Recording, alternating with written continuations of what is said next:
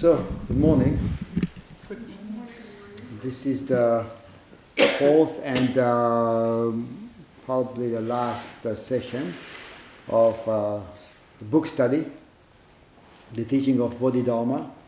And uh, we are not going to go through the whole thing, but uh, obviously I encourage all of you to read the entire book and uh, study it study it well, read it as, um, as material to dive deep into, not just once. So read it, put it aside, and then pick it up again and read it again at a later time as your understanding grows, your ability to use those words to uh, propel your practice will also grow.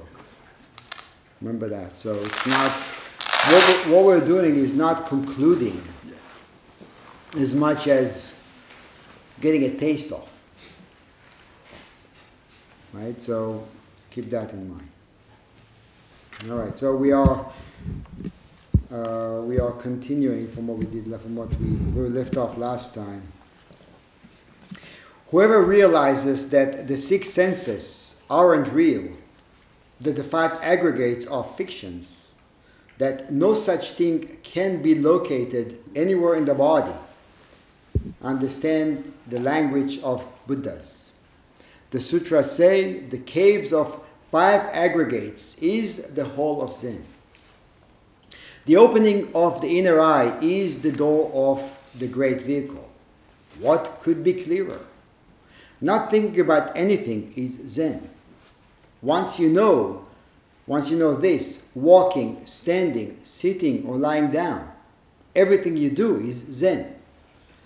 To know that the mind is empty is to see the Buddha. The Buddhas of the ten directions have no mind. To see no mind is to see the Buddha. Now, whoever realizes that the six senses aren't real, that the five aggregates are fictions that no such things can be located anywhere in the body. So, isn't that what we do on the cushion? We sit and look, right? So we, what we do in practice is is radical because we we put to test all the assumptions about the self, about others, about our opinions, about what we like, about what we don't like, right? We put everything to test and we, we verify whether or not it is true.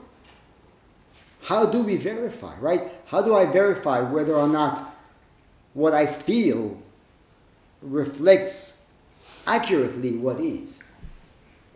Right? So I'd like to open that up to talk about it for a little bit. Um, how do you verify it and uh, or not?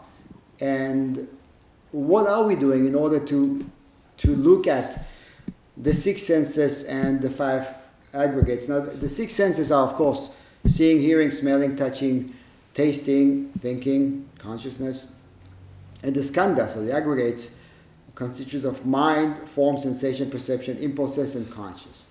Right. So, how we do what we do, how we think, right? How we enslave ourselves through thought through what we taste, through what we hear, what we touch.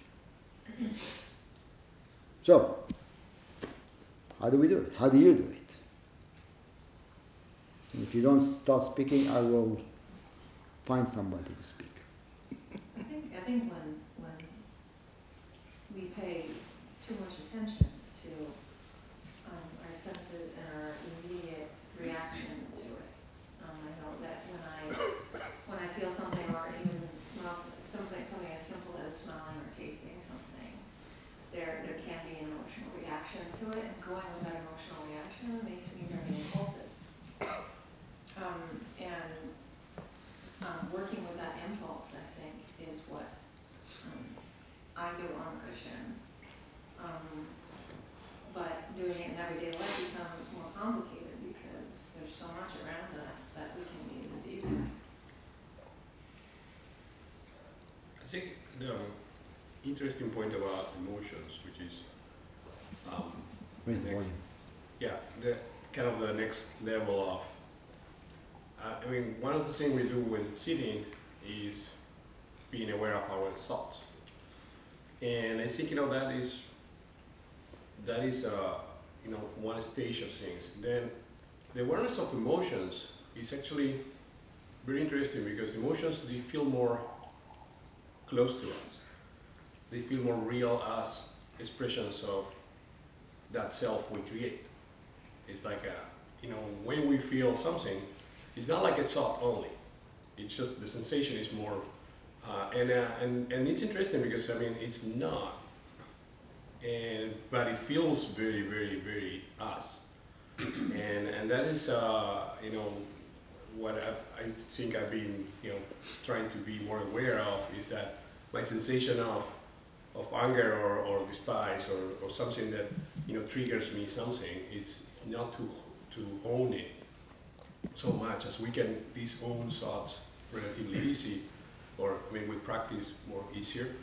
Uh, I find it harder to, to kind of not be um, driven by some emotion uh, because I mean, like and- and typically there are emotions related to um, I mean, and these are why they're so important. Human interactions triggers these the most.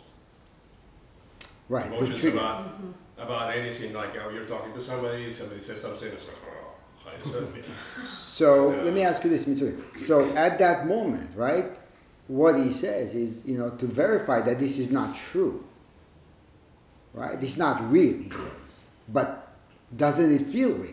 It does very much. Right. So how do you verify at the moment that it rises? It comes up in you, right? It arises. How do you verify that it's not real? What does it mean, not real? Let, let's maybe we should ask that question Yeah. first. What does that mean, not real? Uh, what it means to me, not real, is that I mean the sensation is real. What is not real is that um, the emotion. I mean, the emotion. I, I mean, the feeling of that emotion is very much so real.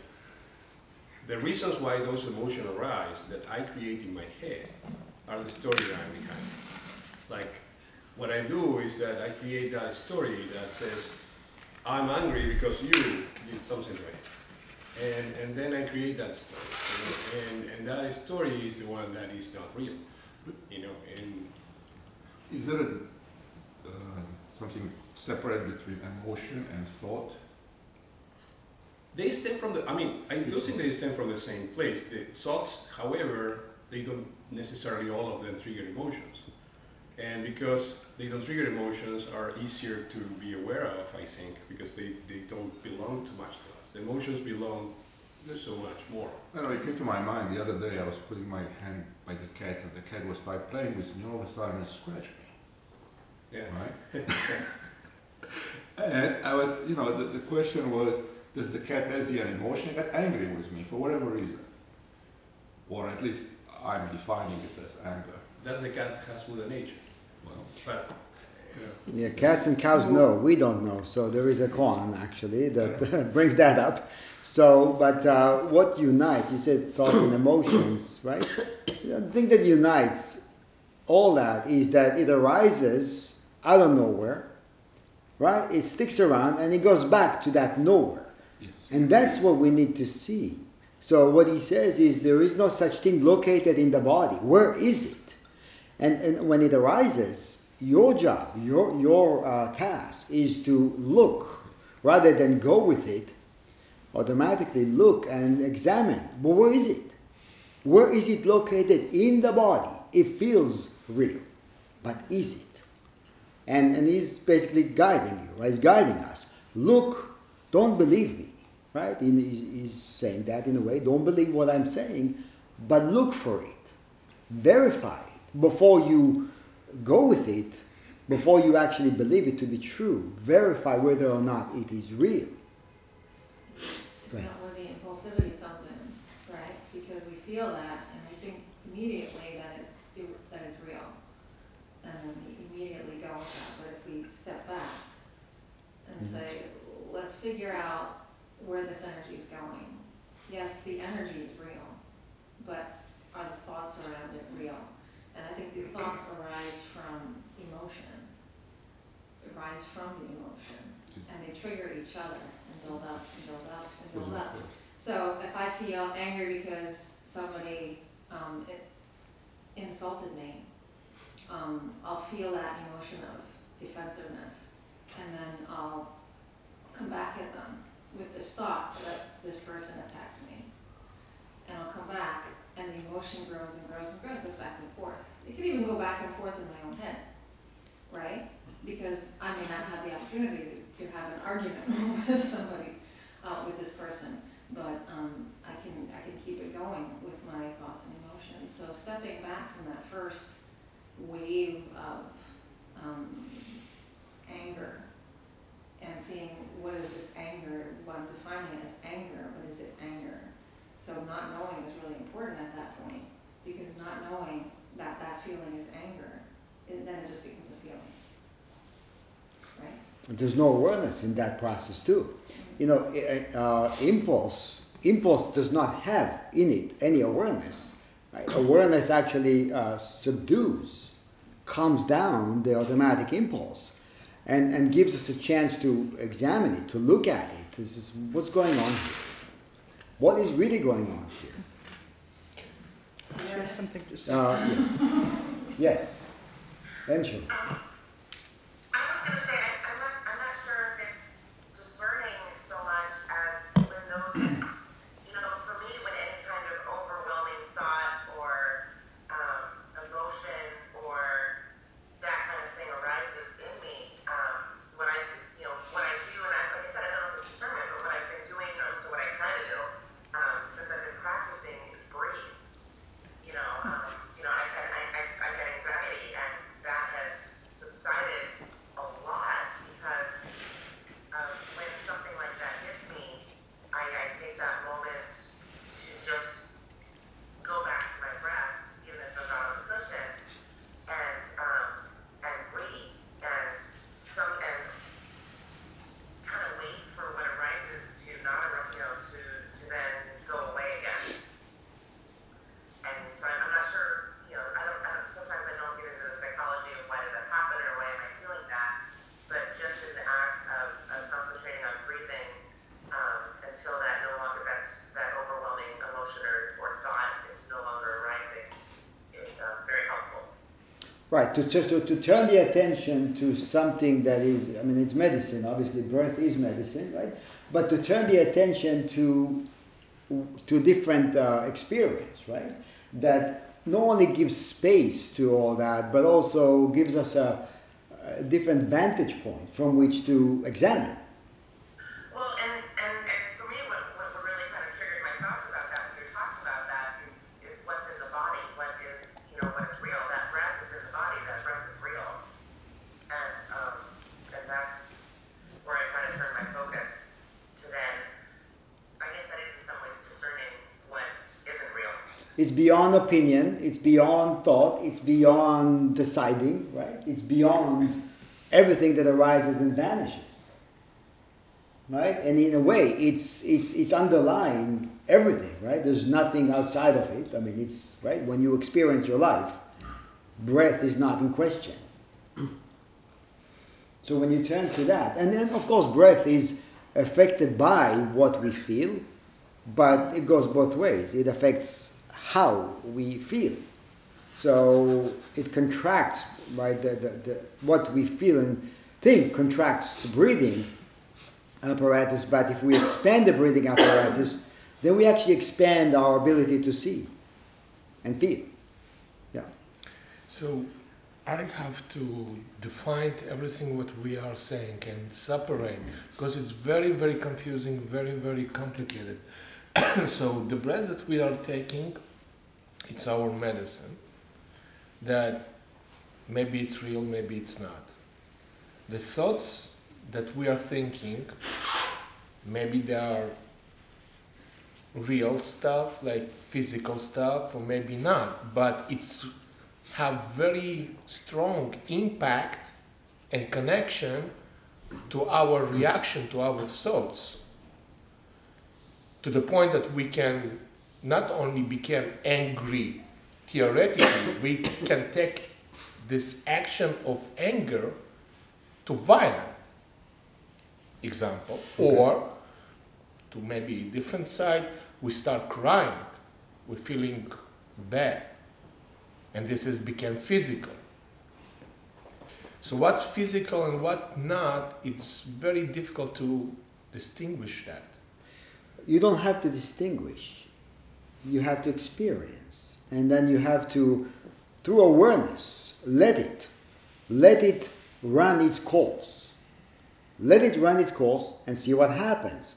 One of the things we observe and come to terms with in, in, in Zazen is that a process of things arise, subsist, and then disappear. Right? Whether it's a thought or emotion or memory.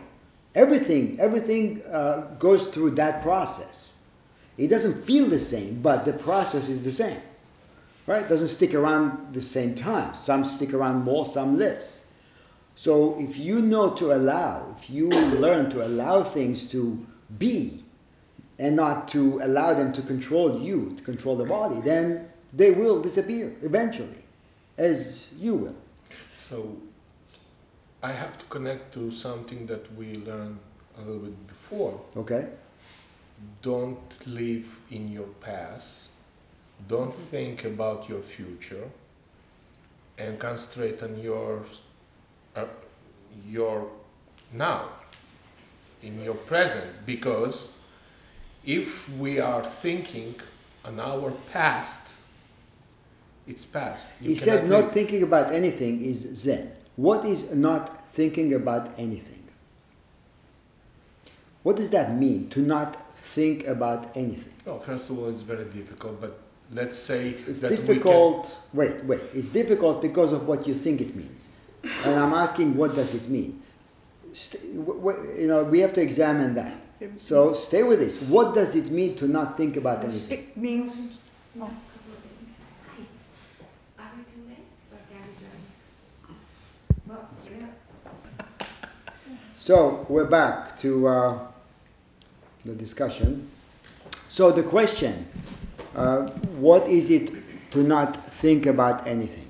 So anybody, go ahead. not to, for me, it's not engaging in an automatic reaction or judgment. Okay, but where is the here's the where is the volition in not thinking? So, in other words, is it passive or is it active? I've made a choice to observe. You made a choice to observe. You made a choice to not think. Is it possible to not think? well, it rises and it falls. So let me let me uh, let me remind us of what Dogen said about uh, to think non-thinking. To think non-thinking is to not not think, but to actually to, to, to decide to think non-thinking. So how do we think non-thinking? Here it is, you cut yourself, you're gonna say ouch, it's gonna hurt, right? Yeah. You're gonna look at it, it's, bloody, okay, you're gonna go for the water, and you're gonna clean up, or you're gonna put some cold water or a compress. You That's you it. right. That is true. But at the same time that this happens, you encounter Yes, you have many thoughts, right, and emotions. So at that moment, to think non-thinking is to not think the thought. It doesn't mean that we don't encounter thoughts. It means we don't add thoughts to thought. To not think the Yeah. thought is to, to think non-thinking. Right, so if somebody throws a punch at you, you're gonna move out of the way. Well, that's beyond right. That's It is true. a Yeah, and often, often that's the easy. Uh, those are the easy examples because those examples snap you out of thought very quickly. It's the in between, which is more problematic for us, right? That's where I get. Go ahead. So it's what- how you mentioned about uh, getting hit with the with the second arrow, Right. in, in one of your other talks, that we, you know, um, when you deal with the situation in, at hand, you deal with the situation and you don't create the story after. Uh, for instance, yeah, like he says, you cut yourself, you fall, you get hurt, you dust yourself up, you get up, and then you keep moving. You have you're driving and you almost almost got hit in a, in a accident, but you didn't. Mhm. And you continued on the road and then you just continued on your day instead of creating a story. Oh my God, they almost hit me. I could have died. This could have happened. That could have happened. And you just create a, a whole story. You get this energy going in your body, in your system. And the rest of the day continues to tumble down from that, those thoughts and those, that energy that you created from that moment of almost something happening. Or, or even if it did happen, you deal with the situation and you take care of whatever is present and then you, you continue moving forward. It's the thought, I believe, that. That is very create- easy to, to when we sit around here, obviously, you know, and you know, easy to discuss. But at the moment that it happens, what's not so easy for us is to, to avoid the temptation, To to avoid the temptation to go with it and to think the thoughts and to add thoughts to thoughts or emotions to emotions. Yes. So to cut through, right? So the first arrow, this is from uh, those of you who don't know, the sutra of the two arrows. The first arrow being what exactly happened, right? And the second arrow is what we add as far as thoughts and emotions to what just happened. So to stay with what happens is to stay with one arrow rather than shoot another arrow or be shot with another arrow that we create. Uh, I think uh, wants to say something. Yeah, it's a matter of practice. Um, I like to simplify things, and I, I think that if I look at it like this, if, if I have some type of input that makes me uh, feel discomfort or something I dislike, I look at it like I, I can approach it in only two ways, just to simplify. That is, I can, I can, uh, I can look at it with thought, or I can look at it with awareness. And when I do look at it with awareness, there is a lack of thought. So that to me is an, is an, an, action in not thinking. You know, just seeing what it is, not giving it any more um, than, than it is. How do you look at it from awareness? Well, I mean, it, it definitely takes practice. It's not something you can just do. Uh, there's there's a training process, you know, that, that we practice, and to me, it's it's really that simple. If something comes up and I notice that it makes me feel uncomfortable, right away, I instead of jumping into thoughts about what's making me feel uncomfortable or or why, it just said, okay, I'm feeling uncomfortable, and bringing attention to it without assigning anything else to it. And to me, that allows it to begin to dissipate almost immediately. There is discomfort. Sounds different than, it feels different than I am feeling uncomfortable. There is contraction, there is this, right? It's an experience, one of many, right? So without being the one who is experiencing, to open it up to just the experience. Right? So there's no identification with the thought, the emotion, the memory, right. right? the story. There's just that. Yeah, I actually find it as a fun process because something happens, and and you know when you don't assign anything to it, because we're we're so easily triggered, and we have so many triggers. You know that one thing can set us off in a whole chain of events, and all of a sudden we're you know reliving our past, our childhood, and something that happened. But it's actually fun when something happens. And You're like, okay, this is interesting. Let's let's see what happens with this. Yeah. And it kind of you know it takes all the weight away from it and, and allows you to just experience it for what it is. Yeah, it opens it up. Yeah. Go ahead, Sugyoko. Uh, for me, when it's working, Yeah. uh, which isn't too often lately, uh, in fact, very infrequently, but there's a sense of hmm, me being more things than, or me being more than just what's happening, is a sense of space. And um,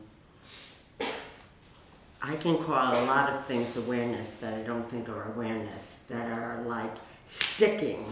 Uh, but I can say I'm right there, and so that is awareness, but it isn't. It's perpetuating. It's, uh, but when it awareness is working, it's like there's what's happening in the situation, and then there's space, like there's space around the thoughts, there's space around the body feeling. Uh, So let me So ask you, can, can you explain that in relation to the cave of the five aggregates is the whole of Zen? Is the what? The hall is the place where Zen is found. The cave of the five aggregates. So this is you know what we may want to run away from is what we need to dive into in a different way. Right? Not to be way, taken by it. Of course, right. Not to be taken by it, but to open up to it, to turn towards it, right? And to look at, to examine what we think is the trap is the doorway. That's what he's saying. Mm-hmm. Right? What we try to avoid is what we need to go towards if we want to awaken. Mm-hmm. Because as long as we run away from, we run away from. And we create, of course, dualism between what we want, what we don't want, between we are, where we are not. Um, I think I'm running away from the spaciousness. There's some idea somewhere in me that if I hang on, I'm more protected. Yes, and that's what we need to verify, right? Is it true? Right. That feels real. I, I feel more protected when I do this, when I react this way, because I'm it's familiar, right? I've been, I've been doing it for many years, Mm-hmm. right? And so I, I'll keep doing it. hmm And it's wired in us, I think. Definitely. But does it work? No. That's this is the question we need to, to raise. Does it really work?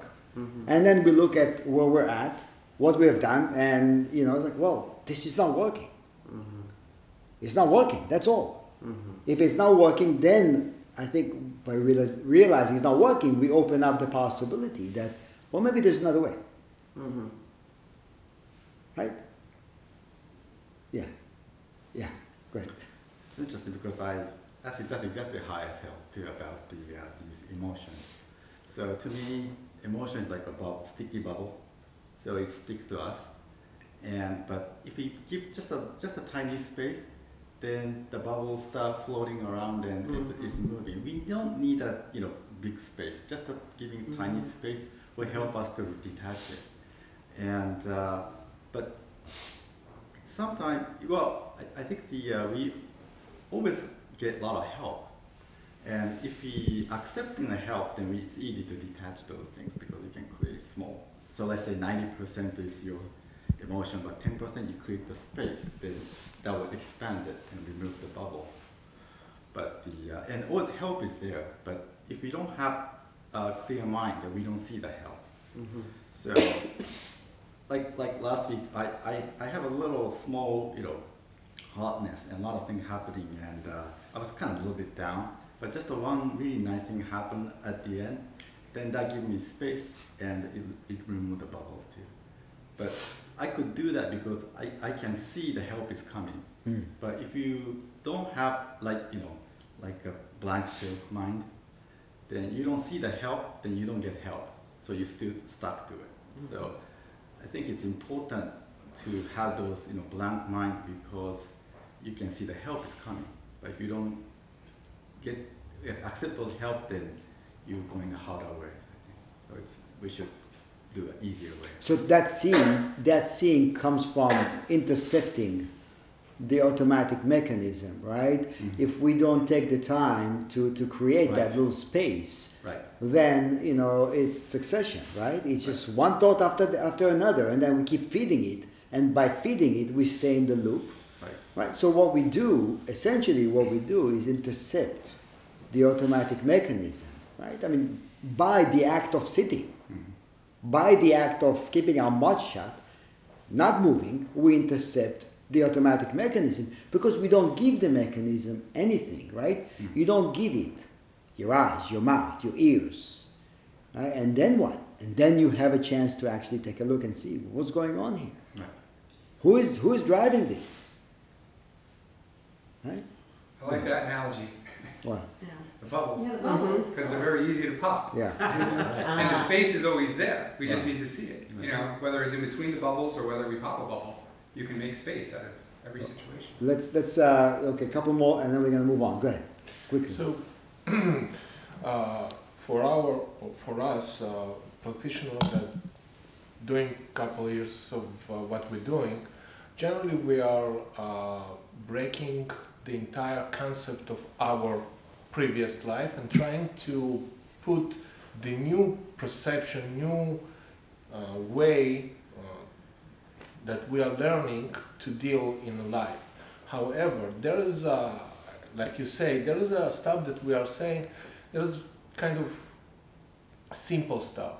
The more complicated stuff, there I have a problem. And what I'm talking about is this the emotions that happen in the past, most of them, putting you in a very, very not only difficult situation that all our tools that we have right now to this moment, they're not enough.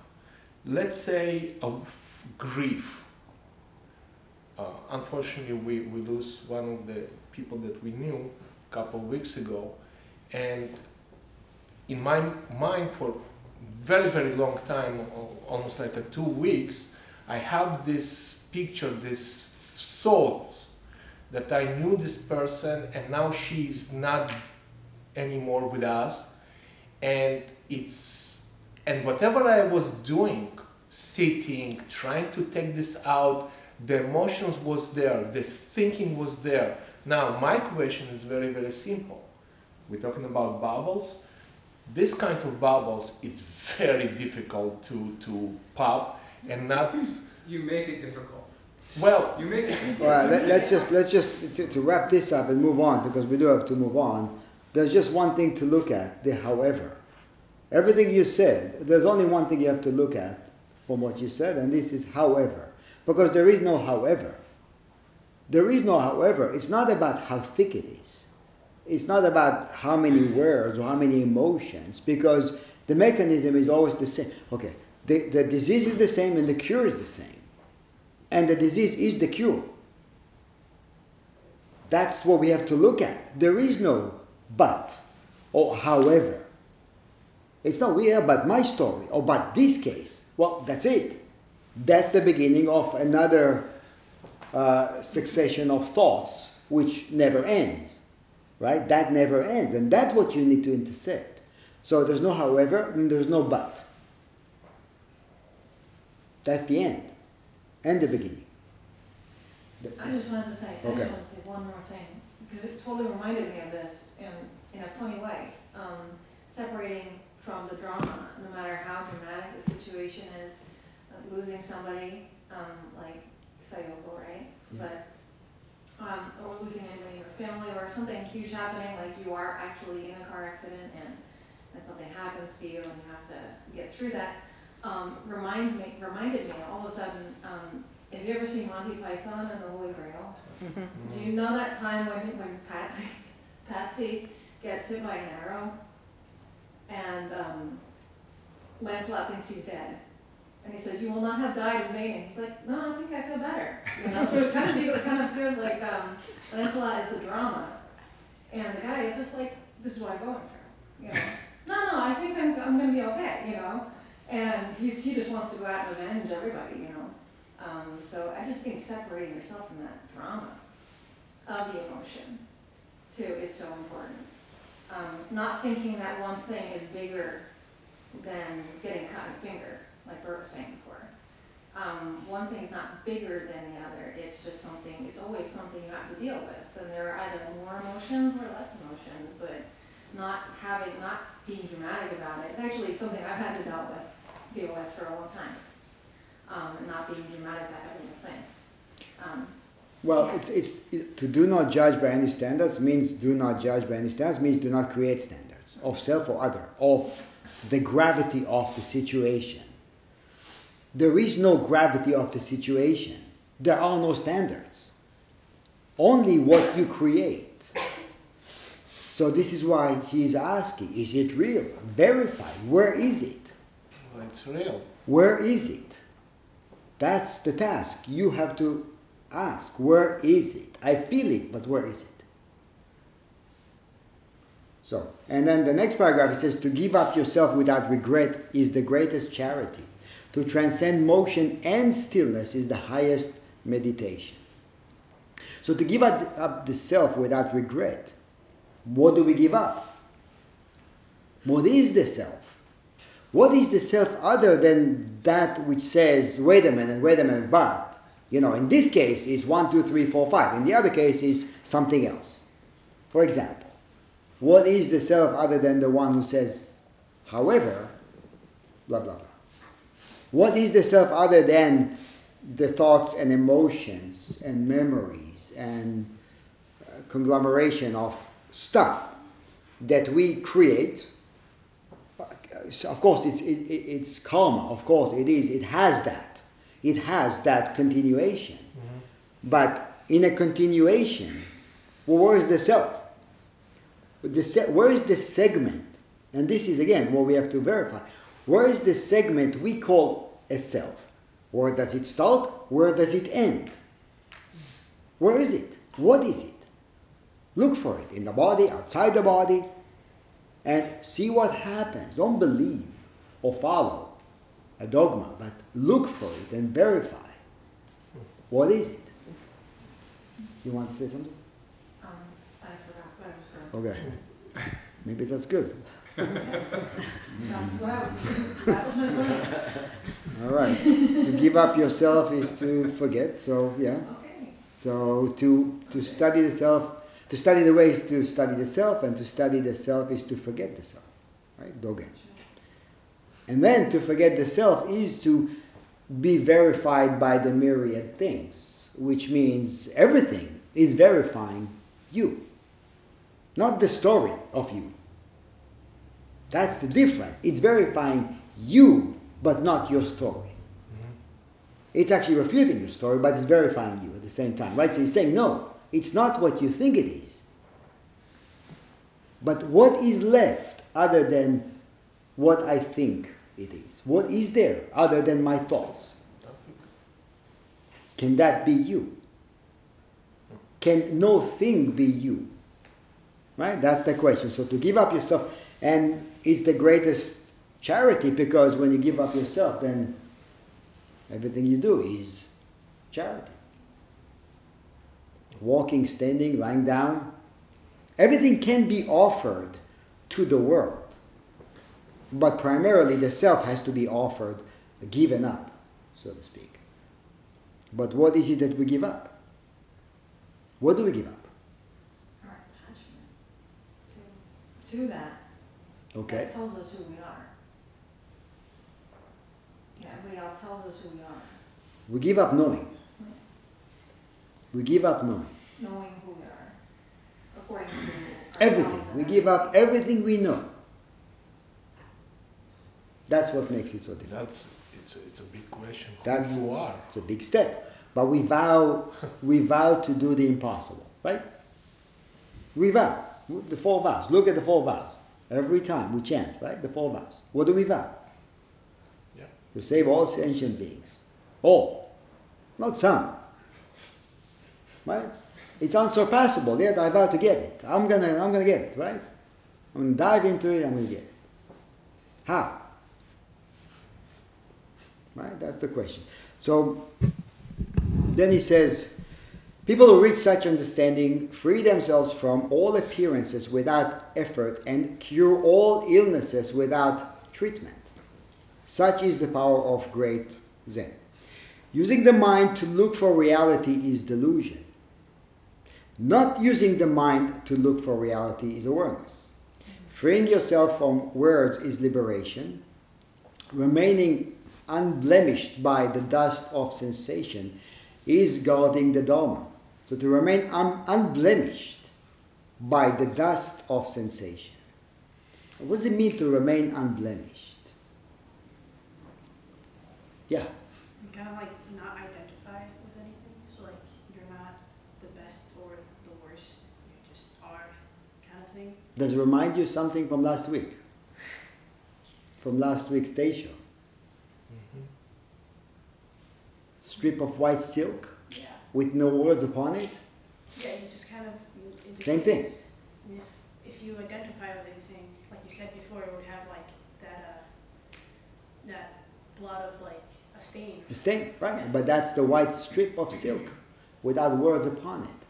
One thought for 10,000 years, cold ash, right? Like the six patriarchs said, there's no mirror, no dust. Right. There's no mirror, there's no dust, there's no mm-hmm. stand. Right. So then from there, you shape shift.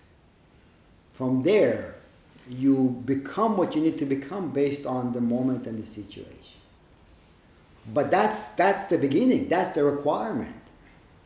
Because otherwise it's blemished, tarnished by. Right? So such is the power of great Zen. So to so and he says using the mind to look for reality is delusion, not using the mind to look for so how do we not use the mind to look for reality? What is looking for reality? It, it, it, because remember, he began by saying, you know, that's not real, right? The five aggregates, that's not real. But what is real? What is reality? How do we, if not through the five, the six senses, right? If not through the eyes, the ears, the nose, the tongue, the body, mind, right? How do we look for reality? So what you create. If, if not with these eyes, then with what? If not with these ears? How do I listen?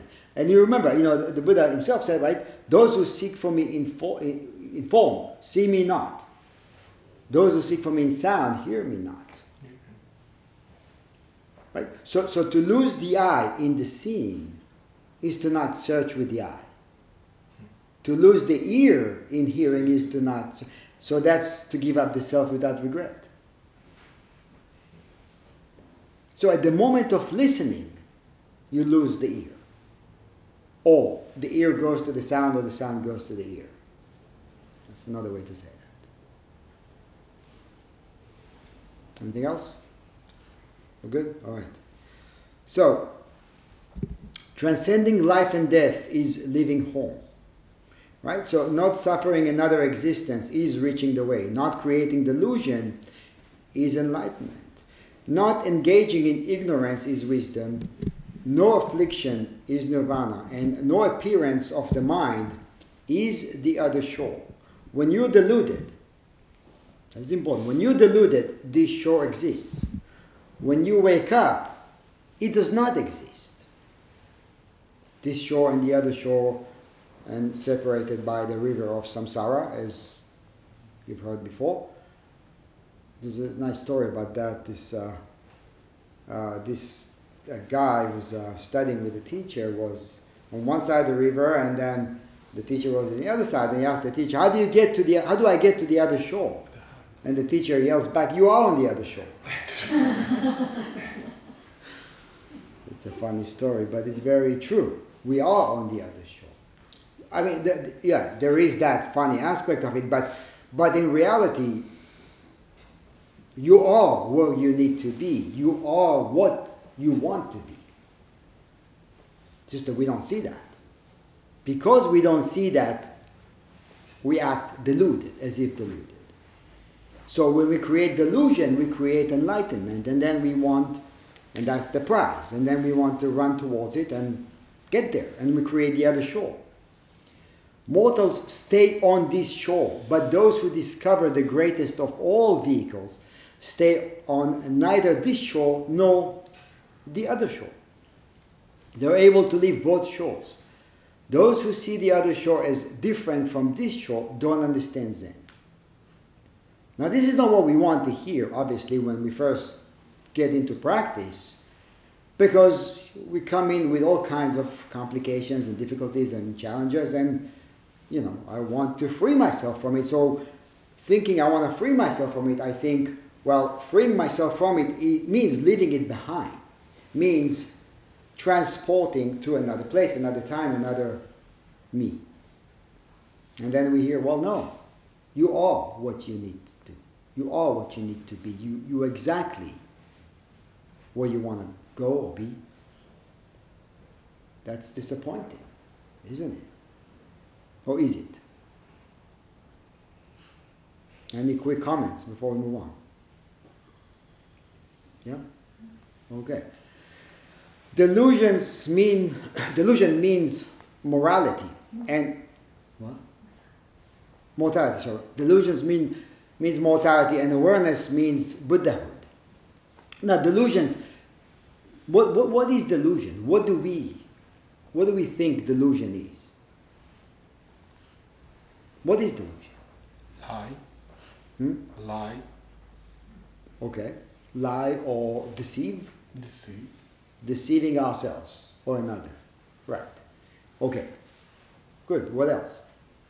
I think delusion has to do with like the other shore is the best shore. This is not a good shore, and I want to get there. Okay. So That's, uh, this means my life you know the cards I, I have been dealt right i don't like those i want i want what the neighbor got right you know so i want that That's delusion. or i want what i have in my mind as realization and that's not this okay so rejecting denying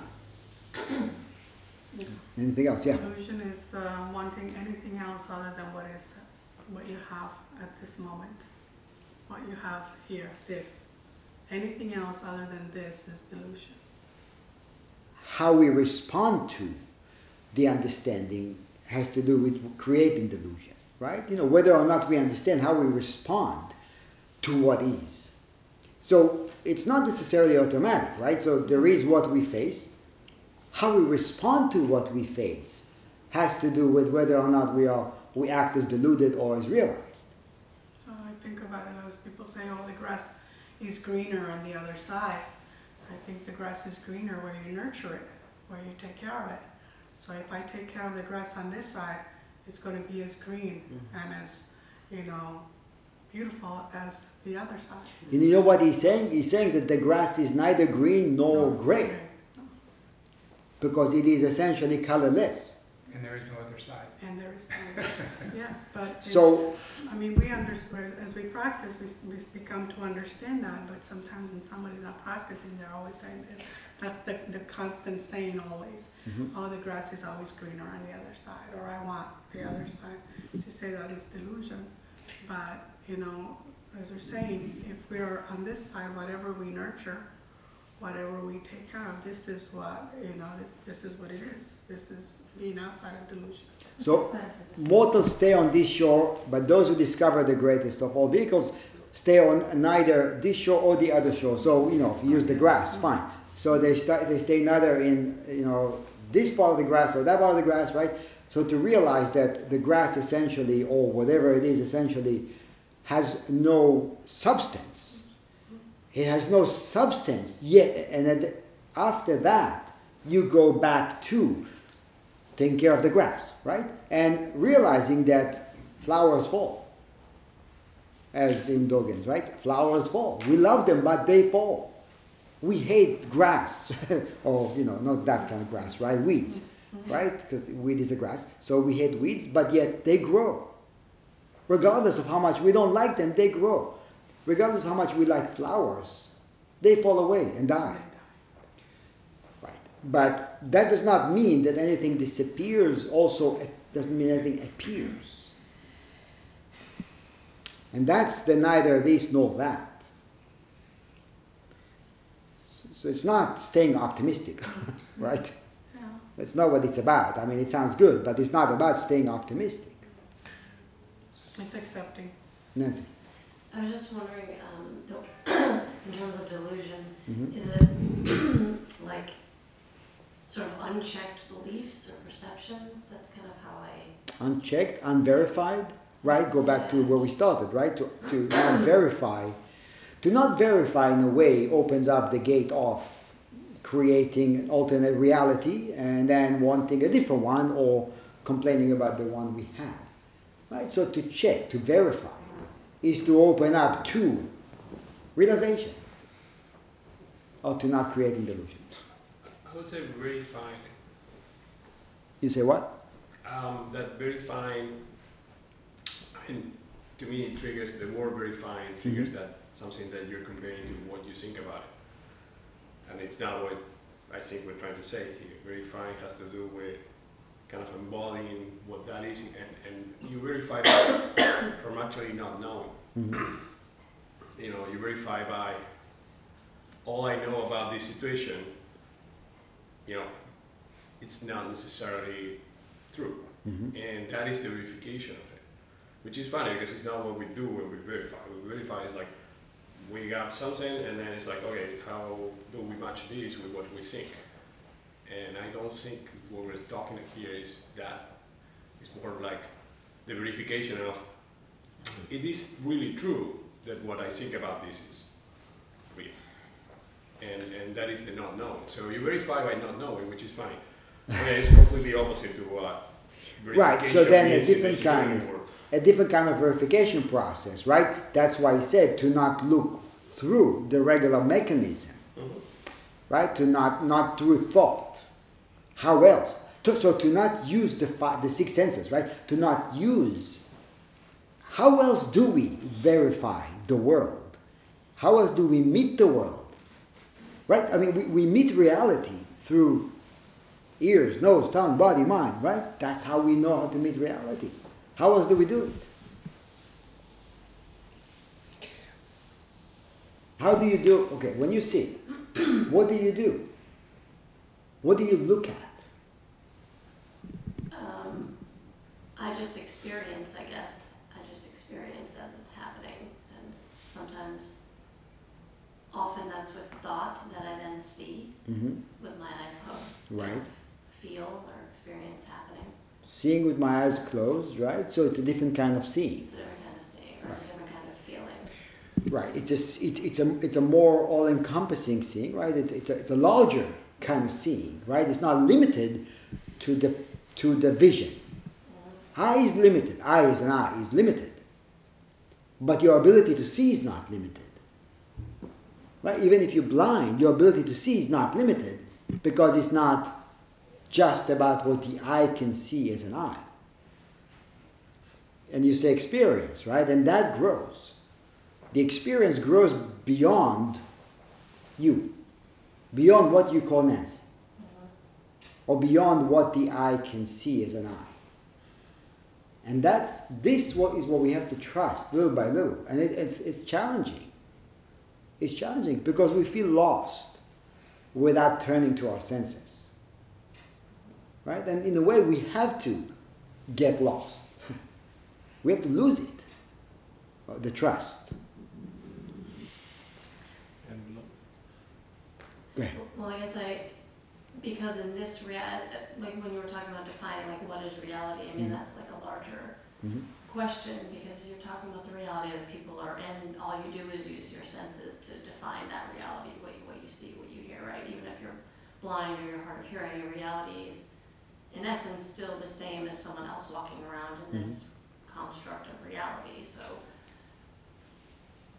how do you, when you're sitting and your reality is not necessarily based on the senses as they are when you're like walking around in Mhm. reality, you're, there's like a, um, uh, there's like a sixth sense, I guess is the, the only way I can say it, like another, another sense that's not the same as Yeah, your- you know, in Buddhism, the sixth one is thought. So, I guess I mean more like a, like an, like a gut was like a gut yeah, wisdom one, if for lack right, right, exactly. So, yeah, it's it's it's it's really moving from a different place. It's it's meeting reality from a different place, from not negating the senses, but not defining through the senses. Mm-hmm.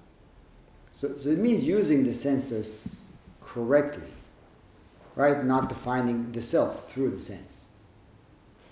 Like my knee was really hurting, Mhm. right? And so, and someone was talking about this before. So I, I see like the arrow, the first arrow. Yeah, yeah. arrow. So is that like a labeling? Like there's discomfort, but then then not saying like, well, what's gonna happen? Am I gonna be like permanently disabled? Am I gonna Right. like that? So, so just like seeing, just like feeling it, and then still sitting Yeah, not that, that, that would be yeah, that would be the second error, right? You know, the thoughts the thoughts about the pain, con, you know, constitute the second error, right? We were just talking about it yesterday, Myung, on the way back from we went to uh, uh, Sesshin, uh, and then uh, I just remember that you know a few months back, one of our members said that she was sitting in a Sesshin and she thought that she's gonna just not be able to move at all after that because it's so much pain, right? A lot of hours of sitting, but then she said, you know, she got up, we moved around. Twenty minutes later, it was gone and you know we think we're actually mm-hmm. paralyzed, right? And then it's gone, you know. But at the moment that it's happening, it's real. I mean, it feels very real, right? And the story corroborates something that we create itself in a way. The story corroborates itself.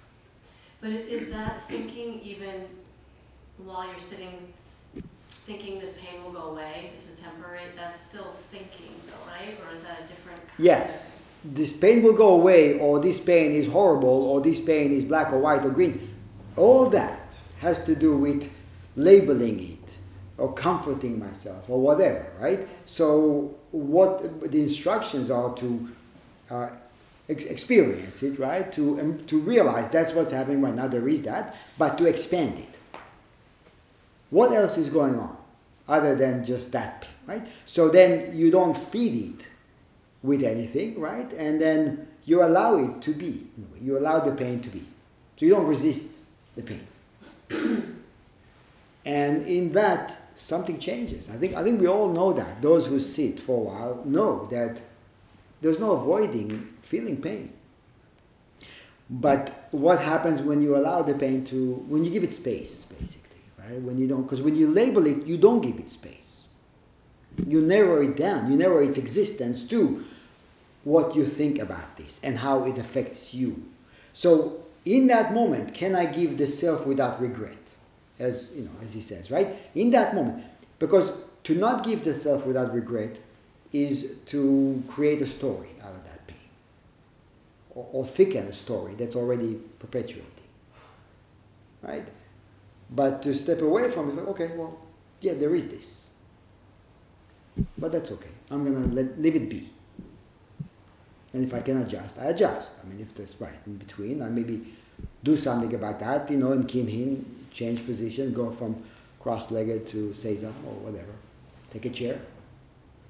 We do that too. You want to say something? Okay. Clear or somewhat? Okay, good. So uh, now delusions, mortality, delusions means mortality, right? But we are in this body, right? And he says awareness means Buddhahood. What, what is the difference between mortality and Buddhahood? Or is he creating distinctions? What does he say? I think being aware, being aware um, of delusion. Uh, I think being aware of delusion um, means that you you accept the fact that you're thoroughly deluded. Okay. Acceptance of that, and then you're aware of that, and it's there. But it's in the same. Well, look what he's saying. They're not the same. That's okay. Well, let's see. Let's see if, if Bodhidharma can. So he's saying they're not the same, and yet, and yet they're not different. They're not the same, and they're not different. It's just that people distinguish delusion from awareness. Right. So people distinguish delusion from awareness. When we are deluded, there is a world to escape. When we are aware, there is nothing to escape. And that's that's what clarifies it. The escape is delusion. The thinking that we have somewhere else to go is delusion. Thinking and knowing that we have nowhere else to go and accepting it is. That's saying this shore is the other shore. He's saying this shore is the other shore. This is where we want to go. Right? It's he's saying the same thing in different words. I mean, you know, every actually all Dharma teachings kind of, you know, say the same things in different words. But we have to hear it from all angles and all directions because odd heads. Yeah. Uh, Generally, I mean, I, I think like Zen really, really, you know, open different concept and a way to think, to feel, to live. hmm And it's like, uh, you know, many, many years ago, you give me this uh, uh, teaching that you, it's like a matrix when he's testing this uh, stack and he say, "I know it's a fake. I know it's not this taste. Somebody told me to feel this taste or to eat that. I know, but I still choose to have that." And that generally we are, all of us. We, we, we sometimes we want to be in this illusion. Because it's comforting. Matrix. Yeah, it's Talking about the comfort. Matrix. Matrix, yeah, right, Because it's comforting, you know, it's, it's, it's, it is comforting. Because it's not only comfort sometimes it's our uh, kind of uh, mechanism of protection. We're protecting ourselves because the, the reality is hard. The reality is cruel sometimes. The real it doesn't matter it's true. It's true but we trying to ignore that. We're trying to live different life. We're trying to do something different. And uh, then don't accept that. Yeah, But you see, uh, and you know, being in this position, I, I, I work, you know, I've been working with a lot of people for many years, but you know, people open up to the practice and they they allow themselves to become vulnerable and to start to venture out to the unknown and to start to let go of the known. But then, then even after years, something starts to build up in them, the resistance again, and then they would run back to the known and, and abandon the unknown again, and then go back to living in delusion. So, you know, this is something that we all have to understand because we all have to, we all face that on a regular basis. Right? The, the, those voices are not going to go anywhere they're not going to go anywhere and you know they shouldn't go anywhere it's just that we have to learn to recognize that and, and learn to open it up so when the knee hurts right it's kind of the same you know when the voice comes up we have to okay fine no problem i know is what you want me to do but there are other things going on and this is what i choose to do right now it's create a conflict uh, in yourself. It does create- It's it does create a conflict. conflicts. and So- then uh, and then the, uh, the right the fundamental it's like the fundamental that's the thing. The two are not two.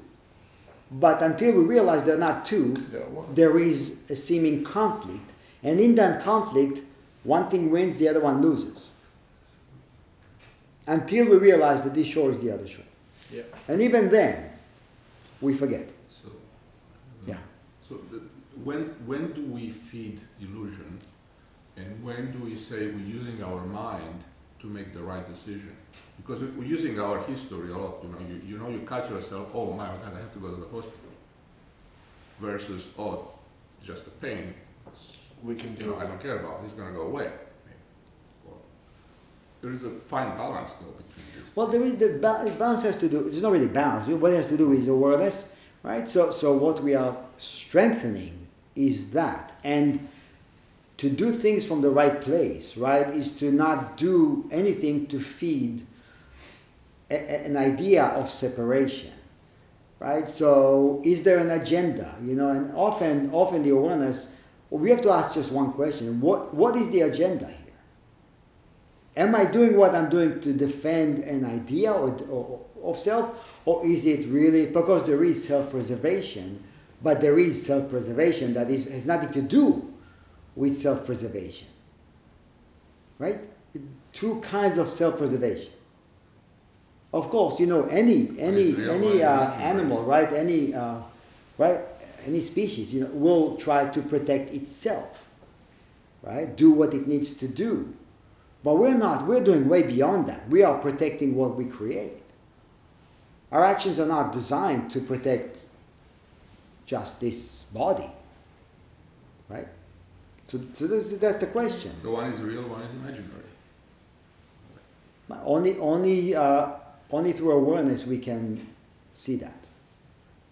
And that's what we work to sharpen. You was Yeah, I think I was, you're saying, um, one of it is to protect your physical body and one of it is to just say to who we think we are.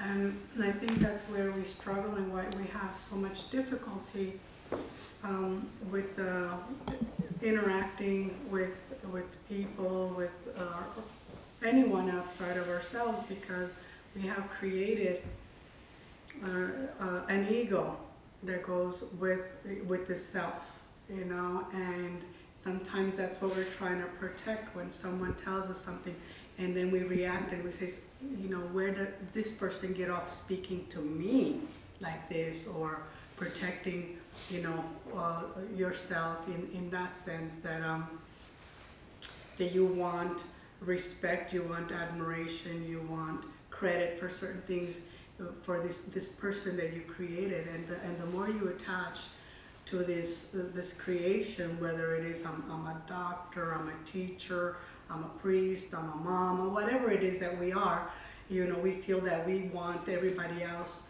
to treat us a certain way because of the label that we, we have given ourselves, right? And, and sometimes that's where, um, where, you know, it's difficult when we say, you know, letting go of that person that we created because we feel like when you let go, what is left of us, right? What is left of us? So when, when you let go of that, there's nothing to protect, you know? And, um, and I think that's part of the, what you say, the delusion. That's but that's what needs That to be is a delusion. verified. You see, that exactly is what needs to be verified. What is it that I am protect? What, who or what needs what you just described? Yeah. You say, "Oh, we need. I need." Who? And for what? Yeah. To do what with? And, and well, that's that. Uh, everybody has their own that you know uh, self that we, each one of us have our own self that we created, and you know we have to realize that what is it that exactly what are we trying to protect? Yeah. So that's and, and it takes it takes courage. It takes courage because again we go against the current, right? We go against what we think or believe to be true. So when you are in a situation like that, that's the question to ask. Why Yeah. am I angry? Who am I trying to protect? Right. You know, uh, why am I afraid? You know, am I in, is my body in imminent danger, or the self I created is in danger? Right. You know, so this is, uh, and it's tough to identify it sometimes. It is Well, to allow the, the, the immediate sense of contraction to subside. Yeah. Right? There is an immediate sense of contraction, but to give it the time to subside rather than go automatically with the, the voice or I mean the hand, the foot, whatever. Right? You know, the, so give it time, give it space, let it subside. Take the breath. Yeah. Trying to get Jack. Oh, Jack, you want to say something? Okay. I I think we think got- Carol wants to say something. Oh, yeah, it's. We have, sorry. So we're going to keep going uh, for a little while longer. Thank you. It's good to see you both. So he says if you use the mind to study reality, you won't understand either your mind or reality.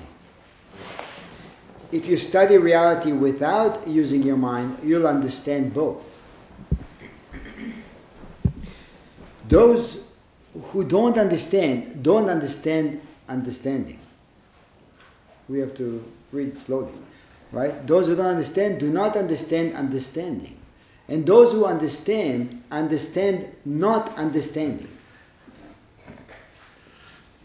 I got it, I, I followed you. All right. so- Explain it to No, us. I just, I, I, I- okay. I got that. So those who don't understand, right? Those who don't understand don't understand understanding, Who's right? And those who understand understand not understanding. Go ahead, shed light. Well, I don't know if I can spit it back at you, but I followed you. it made certain sense. To what extent? what does it mean to not those who don't understand, right? If we don't understand, we don't understand understanding. He's talking about understanding. We don't understand understanding. Right? And those who understand, understand not understanding. The whole process is, is revealed. So we think that understanding means I get it up here. No. Okay? We separate, right? So we, we limit understanding to logic, for example, right? So, right? We limit, so we, we give it the, um, in a way, the box of logic, right? In the box of, logic. so what he's saying is that logic is included, but logic itself is not enough. Right. No, it's not enough. Maybe I should. Logic itself is not enough as, as, as a tool, right? Right. To verify reality. Well, I'm always reminded that we negate nothing. Everything in our experience is, in, is inclusive, Okay? right? Whether it's even even sometimes when it's imaginary, that's still part of our reality because it exists within the realm of Buddhahood, and it has no opposite. And I, I think that's the thing to remember is that Buddhahood life has no opposite. Right. So the answer, everything is included, right? Nothing is outside of it, including logic, right? And including uh, those who are, you know, maybe not as bright, Right. right? It's not that they lack. More intuitive, or, Yeah, but everything and everybody is included. Nothing is outside of it. Yeah, it's a, it's a full spectrum, you know, from, from the, the highest intellect to the lowest intellect. Um, It's beyond that capacity. yeah, You see, it's beyond that. It's beyond what the eye can see. It's beyond what the mind can think. But it does not negate the eye or the mind, right. or the eye's ability to see and the mind's ability to think. Right? So to use it correct, to use the eye correctly, to use the mind correctly, for that matter, right? To use thinking correctly, right? Then he says, people capable of true vision know that the mind is empty. They transcend both understanding and not understanding, right? The absence of both understanding and not understanding is true understanding, and that I hope shed light. Yeah, I don't know. Does it? I think so. Does Yeah, it? I mean, it takes me back to what you were saying about your knee earlier also. Is when you're sitting with the pain, to, to, to continue that analogy, you know, the wisdom comes in when you finally do something about it. When, when you realize that, okay, I, this is how much I can take and I can't take anymore, and without any thought, you move. And that to me is the wisdom in the action. There was no thought to it. It just at a at a certain point, regardless of how much thought you did give it earlier, at some point you think, oh, okay, you move your leg without any thought, and all of a sudden, to me, that's the wisdom. This is actually, if you look at this paragraph, which I was going to bring up next, it's, it's what you're saying. Uh, when your mind doesn't steer inside, the world doesn't arise outside. When your mind doesn't move, then nothing arises. Right. It doesn't mean there's no sensation of pain, but nothing stirs up in reaction to the sensation of pain. You see, nothing gets moved by that. Only awareness is experiencing that. So you acknowledge, there is acknowledging of, of right, of this experience. But there's no stirring up thoughts. I guess my question would be to that though, um, what is the line between the wisdom of moving it in that way and moving it because you're escaping from the pain without realizing that that's what's, or the discomfort without thinking, without being conscious of the thoughts that that's why you're moving. Do you know what I mean? Okay, so explain it again in a way that is uh, for experience. Do you have an So- experience or example? I guess the only way I can say is that I, uh, my, it, okay, I'm trying to articulate it. So if I'm feeling pain, let's say, Mhm. The way my mind works or my habitual patterns from the past, so I, I'm very much an escaper of discomfort and pain, certain, certain kinds. Mhm. And I don't even know that I'm doing it, so it's not like my mind is loud thinking, oh my god, this pain is terrible, what's gonna, I'm not necessarily aware that those thoughts are happening, even, even sitting, maybe more so, because I have more frequently, but, so I could just move Mm-hmm. as an escape of the discomfort, Right. Without realizing, without me saying, okay, I'm gonna move now because I'm in pain, Yes. right? Yes. So the line between that, moving for that reason, when you're not aware that that's happening, versus the wisdom of like it's just just moving because it's time to. I would say it's practice. Maybe it's the, the practice of awareness Right. long enough. Because I mean, at the beginning, like you said it very well, you are not even aware to mm-hmm. begin with Right. that you're going into those normal behaviors. Mhm. So the reason that you put awareness now makes that a completely different situation than before. Mm, It's like now I have pain and before I move, now, oh, okay, mm. should I move, should I don't?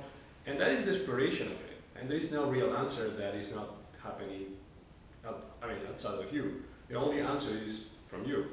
You will know when you're moving because you're escaping, or when you're moving because you just move. And, and you will know. Mhm. There is nobody else can tell you. However, how do you know that is by practicing and sharpening this because I mean, at the beginning it's very confusing. And it is very confusing. And, and you can tell, and like, you can hear Abby struggling with certain kind of sensations. And that is because it's hard. You have all these and it's confusing. I don't know what I'm doing. I don't know why.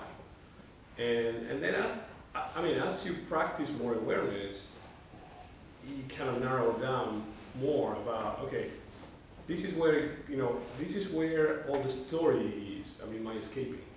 And this is where the story ends. Mm-hmm. And, and you can, I mean, you don't see it all time, but you start seeing it every now and then in certain stories and certain things that are easier for you to dissolve.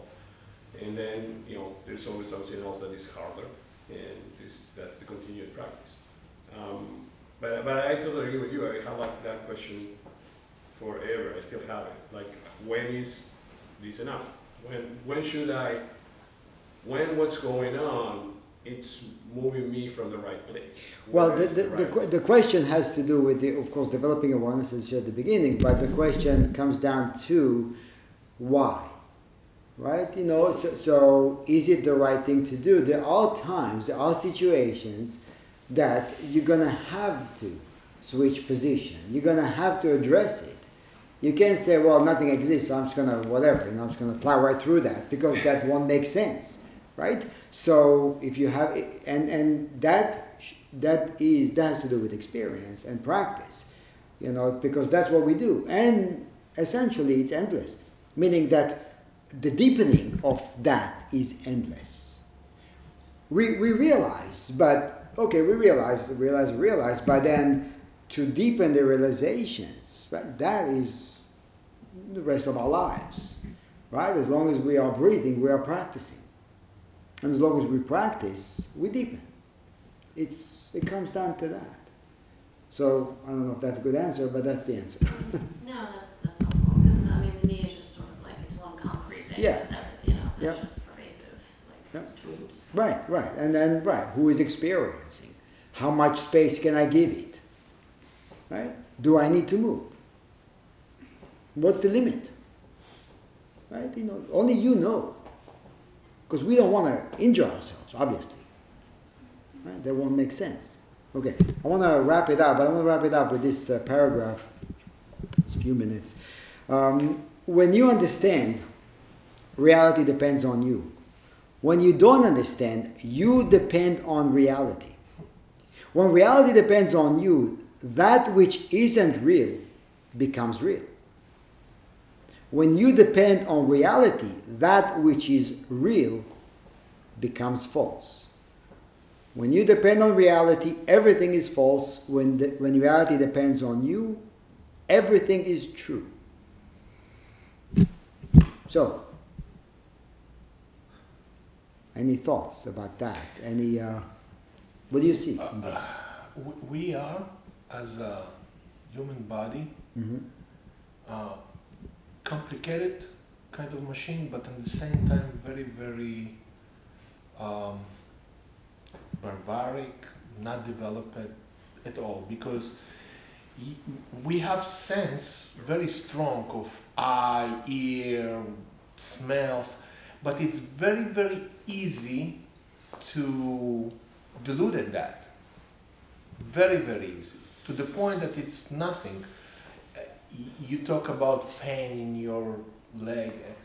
Um, hypnotists, the real good pe- uh, hypnotized people, they can put you in a minus 20 degrees water and you're gonna be sweat and you're gonna think that I be cooking because it's so hard, but it's frozen water.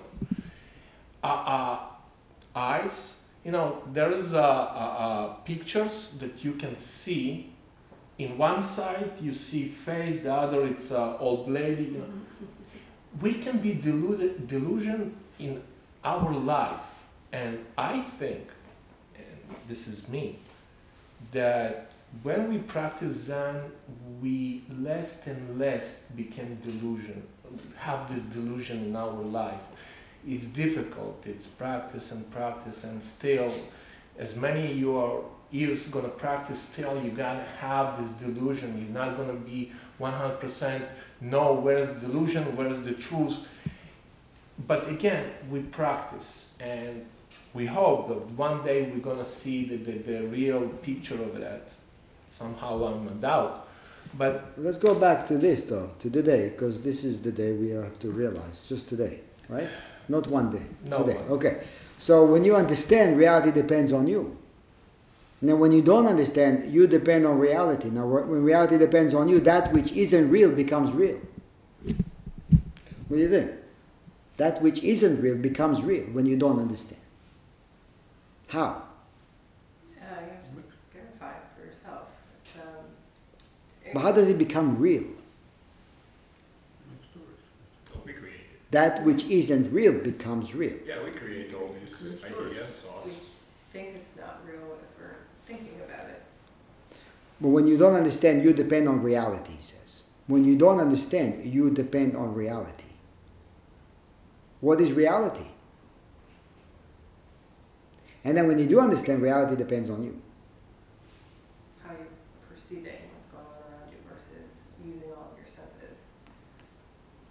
Well, then I think- is, is a delusion. Well, what is what is reality and what is you? I think, I think what, what, what the point I understand from that has to do with when you're getting deluded by all, all your thoughts, it's like the world is kind of treading on you, you know, and everything, it's like you, you cannot belong to reality in the sense that everything that happens is happening to you. And then when you understand, you know, then you have a completely different mindset about reality. And reality is like something that is not there to trip you, but is there for you to work with. And and so so that is what I think it's pointing at. I agree. So, but then when reality depends on you, everything is true. How? When reality depends on you, everything is true. Well, because you know, you're not deluded at that time, you're kind of aware and you know, things that you're doing are coming from the right place of expression of whatever it is. Look what he's saying after that. Thus, the sage doesn't use his mind to look for reality or reality to look for his mind. Or his mind to look for his mind or reality to look for reality. His mind doesn't give rise to reality and reality doesn't give rise to his mind. And because both his mind and reality are still, it's always in samadhi. He's not creating two things to choose from, although it sounds like that. He's not creating, you know, better or worse, or Lauren wants to say something. yeah. One second, I'll be right with you, Andrew. He's not creating two things.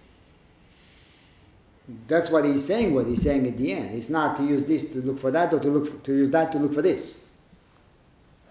Because this is that. So my mind is reality. Come back next week and tell us. You know, you have to look at it and then see what you think. So, what you come up with. Uh, but okay, th- those are questions we need to look at and verify and understand. What's going on? Who is working with what? What is affecting who? Right? And then that gives us the, the direction of the examination. But it's examination. Let me, Ansho, go ahead. Um, no, it was just something really simple that was stri- what was striking me um, when you were speaking just a moment ago was the um, was the it was expansion is the is the you know open and ten directions is the Yeah. I, I kind of lost it a little bit, but that, that was what I was thinking and related to one of the sentences, but I can't remember which one now. Uh, that's okay. So open the ten directions. It's fine. All the ten directions are wide open. But it's but with with the what is reality and and um and what is the oh gosh uh, when reality serves the I don't have it my I have an electronic book and since I'm using my phone I don't I don't have the words in front of me but um but when I was talking about you know when reality instead of you serving reality when reality serves you that's the expansion that's the open in the ten directions that's the the Right. Actually, maybe that will maybe that paragraph will help, and then we'll we'll actually wrap it up with this. Um, when you don't understand, right seems wrong. When you understand, wrong isn't wrong, because wrong doesn't exist. Because wrong doesn't exist. Right. Now it says the sutras say nothing has a nature of its own. So that's the ten directions are wide open, Enjo, right? Nothing has a nature of its own. Act. Don't question. When you question, you're wrong. Wrong is the result of questioning. That's when this, the mind stirs. When a question arises. Right. The answer is before the question, not after the question. And that's really the, the that's what we have this is the difficult aspect of it. Right? Because we, we look for something, but then we look for it always without examining is there a question? Is there a question at all? Because the question brings up wrong, right and wrong. Or the question comes out of feeling as if we exist in right and wrong. And that's this is what we have to verify whether or not it's true. Right? So we will end with that and uh, hopefully begin from there to deepen our examination. And uh, please keep reading and read this entire book. There's lots, lots and lots there for us as uh, fuel for practice, for deepening our practice. Okay, so any last words to conclude? We're good? I, Yes. I, I think the uh, at the end we really want to transfer this to real life. Of course, Zazen is important, but if, if, if this is only this moment, it's useless. So we really want, to actualize this to the real world. So I was thinking, so you know, you're talking about the knee pain or a lot of emotion or thinking coming through. I recently I started having different approach and just simply lowering my standard is, is really nice thing to do. So, mm. You know, many times we get the uh, imperfect zazen. We think a lot, then we disturb a lot. But if you lower the standard, then the uh, that's okay, right? So uh, then it means that you're accepting no matter what you have at that moment. So I think the uh, that's actually extended to the real life because the uh, at, to be really clear mind and be present, we have to accept every moment and move on. So I think Zazen to me it's always kind of practice field that you practice that, then we can transfer to the real world. But if you we can't do it in Zazen, we, there's no way we can do it in the real life anyway too. Mhm. So I think I, I use all these pain or all these delusion or emotional thinking as the uh, sort of the uh, practice to accept. You know, the, the in Dai Bosatsu, the uh, Dokuro Osho said that, right? The, uh, he had no complaint whatsoever. he, he declared that, and I, I, I still remember that. Mhm. It's kind of tattooed in my mind. So, so even in a real life, you see any hardness or any, you know, resistance, but the, uh, we just accept what it is. And, Don't complain. You know, to keep to keep to, to, to see our zazen as, as, as a portal to unknown, as a, as, as a way to, you know, step away from everything that's known, everything that is that I understand, right? Everything that I don't understand. To step away from it all without abandoning or leaving anything behind. right. Right? So it's an opportunity. Every time we sit is an opportunity to look into everything, into the nature of all things. It's huge. It really is huge. It's not like, okay, I got to sit and then put a check mark, I said today. That, that's not what it's about. Right, right. You always mentioned that the, you know, being stupid, right? So the lowering standard meaning to me the stu- being stupid, but the uh, that. that's Not stupid, I don't know. Right. It's, it's allowing. He said stupid. Yes. And I say, I don't know. Yes, that's okay. It's the same thing. It's good. Don't get offended. Don't get offended. Well, Okay, go ahead. Let, let's, we got to wrap it up. But go. I agree with you, sometimes, You as you said, you have certain standards, something, things that you, you, you, you, uh, you, you measure, you wanna measure things, you wanna measure your experience. Some days you sit and you're like, whoa, you know, no pain. And sometimes you come in, you sit, and you're like, oh my God, this is my first sitting, and I'm already feeling this. How am I going to continue for the next couple of sittings? Every time is different, and sometimes uh, when you when you attach when you when you're measuring you're attaching you expect things to always improve and get bigger and get better. And sometimes you have a setback. Sometimes you experience pain. Sometimes you sit with a lot of thoughts and you feel like okay i already i already worked through this problem. I already ex- uh, worked through this situation. I shouldn't be experiencing. I am i've been sitting for a, a couple of years. I've been sitting longer. I should be i should be at a different level of understanding. And and we measure that and we and we we end up getting ourselves frustrated because every time we sit on a cushion it's a new experience. It's it's you have to sit with it with a new experience with not knowing what the outcome is going to be not knowing if you're going to experience pain or not experience pain or if something's going to show up with, for you that that you felt that you already worked through. And every time is a new experience and as long as we sit with it with the new experience and without these huge uh, expectations or or labels or comparison, you know, we're gonna be okay. We're just gonna sit and experience and, and you know, go on with our day without thinking, oh, this really sucked, or was in a lot of pain, or you know, I'm going backwards instead of forwards. I'm not growing. I'm not understanding. No, we're we're not. That's the whole thing is that we're not gonna understand everything. You know, occasionally we're gonna read something and it's gonna something's gonna click and you're gonna go, oh, all right, so that's what that is, and that's it. And it's going to be a passing moment. So when it happens, just enjoy it and then just move forward, because that's that's pretty much what happened to, to me. I, I I felt like um I was doing really. I mean, this is I'm going into my fourth year of sitting with my guys, and and sometimes I feel like, wait a minute, I'm, I'm listening to things. Why am I not? Why is something not clicking? And it's okay. Then I go home and I'll sit and I'll grab the book and I'll, oh, okay, now I get it. So you're gonna get it when it's your time to get it. You know, you're gonna sit in here and you're gonna come in here being a beginner, and all of a sudden you're gonna have a somebody. You're gonna go like, oh my god, and you're gonna be sitting here for years, and you're gonna feel like, okay, where am I right now? You know.